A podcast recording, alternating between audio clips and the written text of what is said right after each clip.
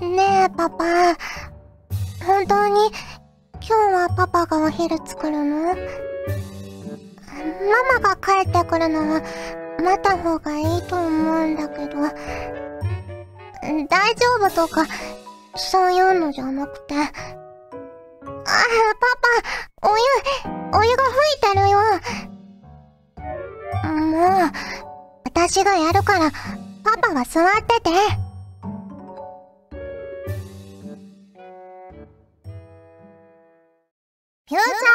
出張版略してチャオビチャオポテーこんにちは、こんばんは、おはようございます。石原舞です。フューチャーオービット出張版略してチャオビ第58回です。はい、今回のセリフは MLW さんからいただきました。ありがとうございます。石原さん、ちゃんぽてー、ちゃんぽてー。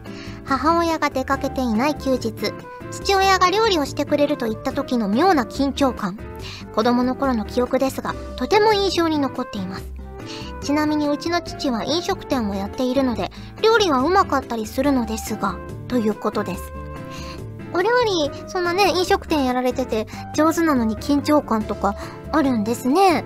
なんかこう、いつもの光景じゃないからなんですかね。うちの父は本当に料理全くしないしできなかったので、ねえ、あの、コロッケ作るって言って焼けばいいのって言ってたぐらい 本当に料理を知らなかったんですけど、あの、最近、妹から LINE で聞いたら、あの、お椀に、だしの素、だしの素っていうか、なんだろう、あの、粒状になっただしの粉を入れて、お味噌を入れて、乾燥わかめとか入れて、この一杯分の お味噌汁を 作れるようになったって聞いて、あ、進歩したなって思いました。はい、ありがとうございます。ということで、今回も普通歌から紹介していきます。こちらは YM さんからいただきました。ありがとうございます。石原さん、ガジェットリンクのスタッフさん、リスナーの皆さん、チャオポテー、チャオポテー。だいぶ涼しくなってきましたが、いかがお過ごしですか？さて、アニメアンジュビエルジュもいよいよ大詰めですね。果たして、サヤたち5人のプログレスは、アマネを救い、ワールドエンドを食い止めることができるのか？もうワクワクしてテレビから離れられないです。ということで、見ていただけましたかね？最後までね。はい。えー、さて、最後までの見どころやソフィーナ、大いなるイチさんの活躍、収録での裏話や面白い話がありましたら教えてください。それでは、明日の放送と次回の配信を楽しみにしています。ということで、いただきました。ありがとうございます。そうだな。面白い裏話としては、あのー、アルマリアさんが、あの、吸血するかしないかっていうのがすごくソフィーナにとって大事な話が何話かね、繰り広げられていたと思うんですけど、その関係で、こう、あの、アニメから入ったキャストの皆さんとかが、ソフィーナもヴァンパイアなんでしょっておっしゃってて、まあ確かにアニメ見てたらそう思うよなっって思いました ね、あの、魔女なんですよ。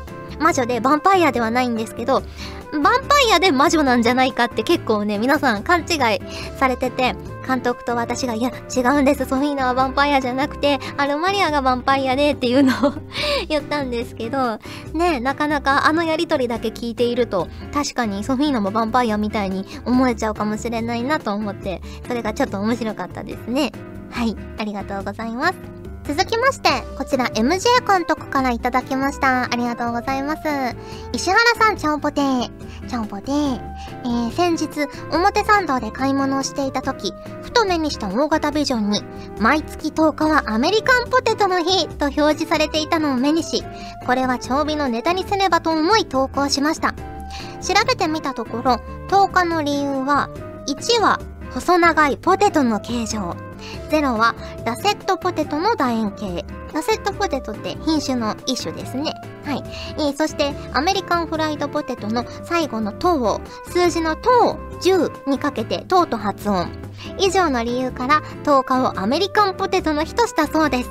ロゴマークなどもあり、なかなか深そうなのでぜひ調べてみてください。ではでは、ということで、いただきました。ありがとうございます。えー、全然知らなかった。アメリカンポテトの日。ポテト、ポテイトですね。ポテイトの日ですね。へえ、ロゴマークとかもあるんですね。今度調べてみたいと思います。どんなマークなのかな？やっぱこう、芋を元にしたゴロッとした感じの マークなんですかね。そして、毎月10日のアメリカンポテトの日は、何か起こるんですかね？ポテトがお買い得になるとか、ポテトがいつもと違うフレーバーが出るとか、ねえ、なんかあるのかな？ちょっと気になりますね。いろいろ調べてみたいと思います。ありがとうございます。続きまして、こちら MLW さんからいただきました。ありがとうございます。石原さん、ちゃんぽてー、ちゃんぽてー。私はこの前、初めて映画の発声上映というものに参加してきました。友人に誘われて行ったのですが、静かに騒がずがマナーの映画館で声を出していいというのは、なんとも新鮮で、とても貴重な体験だったと思います。みんないいタイミングで面白いことを叫んだりするので、そのノリの良さに感心したり、楽しい時間が過ごせました。私はあまり声を張り上げる方ではないので、そんなに発声自体はしなかったのですが、石原さんはこのタイプの特殊上映に参加されたことはありますか？ということで、いただきました。ありがとうございます。私はまだ、その発声上映だったりっていうね、特殊なタイプのやつ参加したことないんですけど、なんかちょっと面白そうですよね。こう、皆さん、その動画とかを見たんですよ。ニュースとかで。そしたら、結構皆さんが本当にいいタイミングで、うまいことをね、おっしゃってる方とかがいて、ほんと歌舞伎みたいだなと思って、すごい面白いなと思いました。うん。あと、最近、ドラマの青い炎を見返してるんですよ。なので、なんかね、そのゴジラとかの発声上映とかあったら、もう私もあんのって あんの監督に向かってちょっと叫びたくなっちゃうかもしれませんね。うん。あと、応援上映ってあるじゃないですか。ね、あの、女の子が好きなアニメとかであるって聞いて、あの、先輩の声優さんとかが行かれてる話を聞いて、いや、そんな文化があるんだって思ってびっくりしました。こう、ペンライトっていうかね、あの、サイリウム振ったりとかして、なんとかかっこいいよとか、今日も素敵だよとか、叫ぶって聞いて、なんだろうな、もう、こう、一方的な映画を見るっていうのじゃなくて、こう、ライブみたいな、お互いにこう、高まり合っていくんだろうなと思って、それはそれで違うベクトルの面白さがあるんじゃないかなと思いました。まあ、1回目は普通に見たいですけどね。はい。ありがとうございます。ということで、普通歌をご紹介しました。今回もホクホクっとお送りします。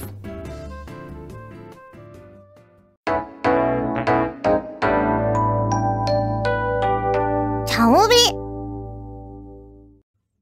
時間がある限り答えてみましたこのコーナーではリスナーの皆様からいただいた個人的に聞いてみたいまたはこれってどうなのよ的な質問に私なりの解釈で自由に答えちゃおうというコーナーです期待している答えがもらえるなんて思うなよ ということでね、まあ、台本に書いてあります はいまず、最初の質問です。こちら、歴世庵さんからいただきました。ありがとうございます。石原さん、ちゃんぽてー、ちゃんぽてー。石原さんはお仕事で、いろいろなセリフを話したことがあるかと思いますが、印象的な、言いづらかったセリフってありますか？私の好きな戦闘機のシミュレーションゲームで相手にロックオンされた時の警告ゼリフがあるのですがこれがとにかく言いづらいです。注意レーダー照射を受けている。これを早口で喋るので、ゲームをしながら演じてる方は大変だなと思ってしまいます。以前、魔法の詠唱がしたかったとお話になっていましたし、難しい言葉には強そうですので、印象に残る言いづらいセリフがあればお聞きしたいです。ということで、いただきました。ねえ、難しい言葉はやっぱり今でも難しいです。日々勉強、日々精進という感じですけど。定番で言うと、あの、魔術師とか言いにくいですよね。通に言うと言えるんですけど、こうね、勢いよくとか、その後にまた難しい言葉が繋がってたりすると、言いにくいなって思いますよね。うん。あと、すごく印象に残ってるのが、本当お仕事を始めたばっかりぐらいの時で、2回目ぐらいの仕事だと思うんですけど、ナレーションみたいなやつで、それが彼らが一人前になるために必要なことなのですっていうセリフがあったんですよ。それが、あの、なんてことないセリフだと思ってて、あの事前にね読んでる時も全然、うん、別に引っかからないなと思ってたんですけど本番でやったらすっごい言いづらくてなんかもうトラウマですね。本当になんてことないのにそういうことが起こったりするから本当に怖いなと思いながらね。日々お仕事に取り組んでいます。ありがとうございます。続きましてこちらクロスさんからいただきました。ありがとうございます。まいまいさんチャオポテです。チャオポテです。とても今更な質問なのですがこのチャオベには本当にどんな内容のものを投稿してもいいんでしょうか？初めての投稿しようか迷っている知り合いからチャオベにはどんな内容を送ったらいいの？何でもいいの？と聞かれたので質問です。ということでいただきました。ありがとうございます。ねあの、本当に何でも大丈夫です。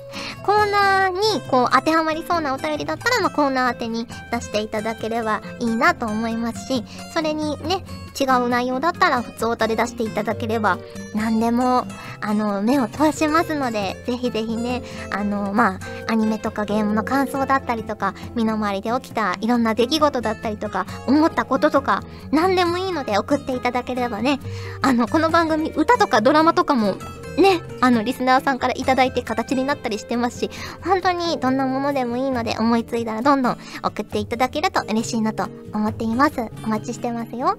はい、ありがとうございます。ということで、時間がある限り答えてみましたのコーナーでした。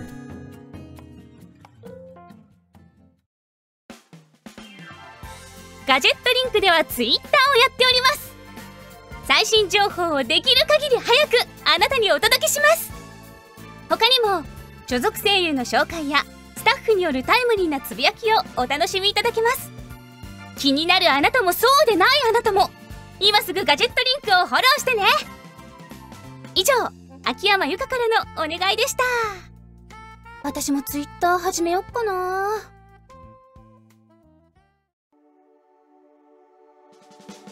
お送りしてきました。フューチャーオービット出張版。早いものでお別れの時間が近づいてきました。はい、ここでお知らせです。トレーディングカードゲームアンジュビエルジュのブースターバック2人だけの約束、そしてテレビアニメアンジュビエルジュブルーレイ &DVD ボックスがついに来週どちらも発売になります。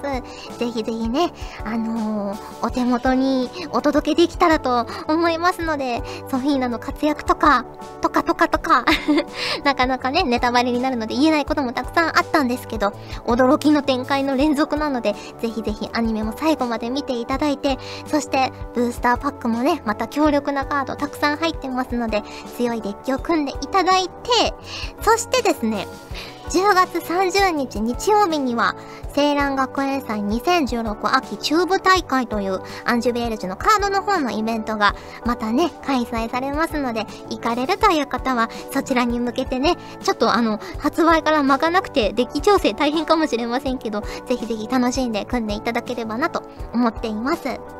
はい。ということで、お送りしてきました、フューチャーオービット出張版略してチャオビ第58回。今回はここまでです。お相手は石原舞でした。それじゃあ、次回も聞いてくれるよね。よねこの番組は、ガジェットリンクの提供でお送りしました。秋の夜長、茶帯を0回から聞き直してみるのはどうでしょう。59回分あります。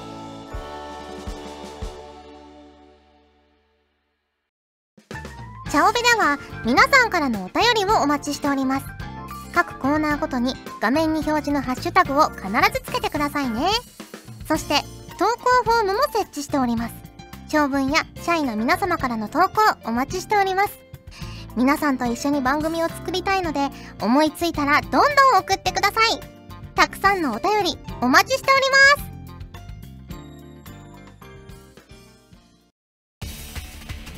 ガジェットリンクの所属声優が頑張ってお送りするチャンネルガジェットリンク TV これからどんどんいろんな番組を配信していく予定なのでぜひチャンネル登録してください。さあみんな登録登録。今すぐ登録